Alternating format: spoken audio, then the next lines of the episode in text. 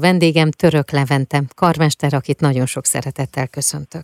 Köszönöm szépen a meghívást, én is köszöntöm a hallgatókat. Mielőtt belekezdenénk, és a január 22-i Műpa felfedezések című koncertről beszélgetnénk, beszélgessünk először arról, hogy a magyar közönség mikor és hol találkozhatott önnel. Nem biztos, hogy azt mondják a hallgatók, hogy na, én mindenképpen ismerem az ön munkásságát, akkor ennek vajon mi lehet az oka? Hát ez most egy nagyon bonyolultan és hátulról jövősen kezdtem bele, és kérdeztem meg. A kérdés jó, és okkal teszi fel ezt a kérdést. Én az egyetemi tanulmányaimat Bécsben végeztem, és utána Németországba költöztem ki. Ott járom végig a ranglétrát, mászom végig a szakmai ranglétrát a német színházakban, korepetitorként kezdtem, és most már első karmester vagyok a Mecklenburgi állami színházban, ami már egy első osztályú német színház és mivel a bázisom áttevődött német nyelvterületre, uh-huh. ezért Magyarországon eddig kevésbé voltam hallható és nézhető, de reméljük, hogy ez egyre inkább változni fog. Hála Istennek most már évek óta rendszeres visszatérő vendége vagyok a Pesti Operaháznak, és nyáron a Martonvásári Beethoven napok keretében sikerült bemutatkoznom a szimfonikus repertoár közönsége előtt uh-huh. is, a Nemzeti Filharmonikusokkal adtunk egy nagy sikerű koncertet, úgyhogy január 22-i műpás koncert ennek a szép útnak a remélhetőleg még szebb folytatása.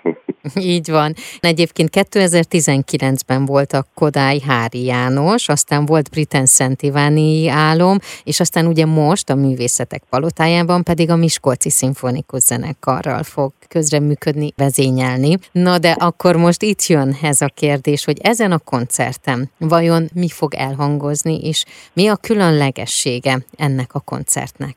Ezen a koncerten az első részben a Rachmaninov második zongora versenye fog elhangozni, Anton Gertenberg német fiatal zongoraművész előadásában és a mi közreműködésünkkel, és a második részben ö, én választottam ehhez a műhöz szerintem kiválóan passzoló alkotásokat. A Lisztnek talán kevésbé ismert Prometheus szimfonikus költeményét és a Doknányi Ernőnek a Fiszmol ezt a három személyt nem csak az köti össze, hogy a korszakuknak talán a legkiemelkedőbb zongoristáik voltak, hanem azt, hogy szerintem mindhárman a mai napig alábecsült zeneszerzők, akik nem csak az utókornak adtak valami hihetetlen maradandót, és utánuk következő generáció igazából az ő életművükből meríthetett annyit, hogy aztán az hatalmasat dobott a, a zene történet fejlődésen, lássuk akár Liszt és Wagner uh-huh. kapcsolatát,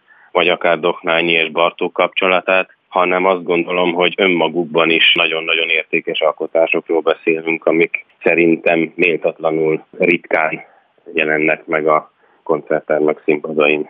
Ezek a művek mennyire állnak közel önhöz? Természetesen nagyon közel állnak, hát amikor uh-huh. az ember egy olyan megtisztelő lehetőséget kap, hogy választhat műveket, amelyeket vezényelni szeretne, és ennek a koncert nek a kapcsán ez így történt, akkor igyekszik olyan alkotásokat választani, amik, amik a szívéhez talán a legközelebb állnak, illetve amivel úgy érzi, hogy talán a leg, szebben és színesebben megmutathatja magát a közönség előtt, illetve egy a mai napig egyébként számomra ismeretlen zenekar előtt, mert hogy a Miskolci zenekarral is most dolgozom először.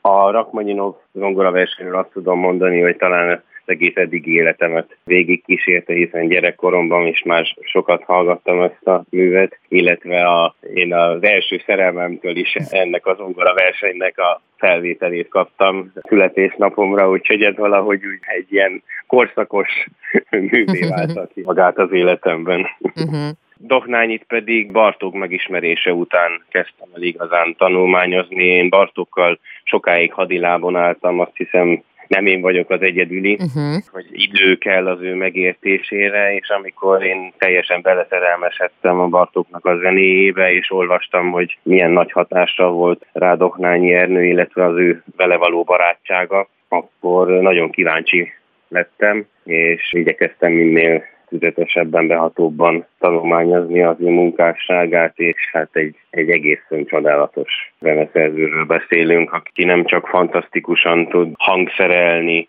hanem a melodikus és akkordikus talentuma is uh-huh. azt hiszem, hogy páratlan a zenei oldalomban. Nagyon várom, nem csak a koncertet, hanem a közös munkát is a Miskolci szimfonikus zenekarral, illetve egy fiatal kollégával, akiről én már bécsi tanulmányaim alatt hallottam, hiszen ő is részben Bécsben tanult. Másrészt én azt gondolom, hogy ez mindig nagyon gyümölcsöző lehet, amikor két fiatal egy ilyen már igen ismert klasszikus darabnál találkozik, hogy vajon mi sülhet ki mhm. belőle, és milyen, milyen olyan mondani valónk van, ami, ami valóban a mi mondani valónk, és nem, nem csak azt adjuk elő, ahogy szokták. Uh-huh. És hát az még egyébként szerintem még egy plusz dolog, vagy így a habatortán, hogy ugye mindez a magyar kultúra napján lesz a műpában. Hát ez egy külön megtisztelő dolog, hogy mi az ország legnagyobb koncerttermében együtt ünnepelhetjük ezt a szép napot. Hát hadd ne áruljak el titkokat, hogy mivel készülünk, meg mindenvel nem. De azt gondolom, hogy azért a Tisztelgés, Dohnányi és Liszt előtt, akik, akik azt gondolom, hogy a elmúlt 150 év talán legmeghatározóbb magyar zenei jellemei voltak, amit ők felépítettek, akár csak gondoljunk a Zeneakadémiára. Ez úgy gondolom, hogy önmagában egy, egy méltó megemlékezés, ha csak a, a, a zenéről beszélünk, a magyar zenei kultúráról. Ez lesz tehát 2023. január 22-én. Én nagyon szépen köszönöm. Én is köszönöm szépen a lehetőséget. A klasszik vendége Török Levente karmester volt.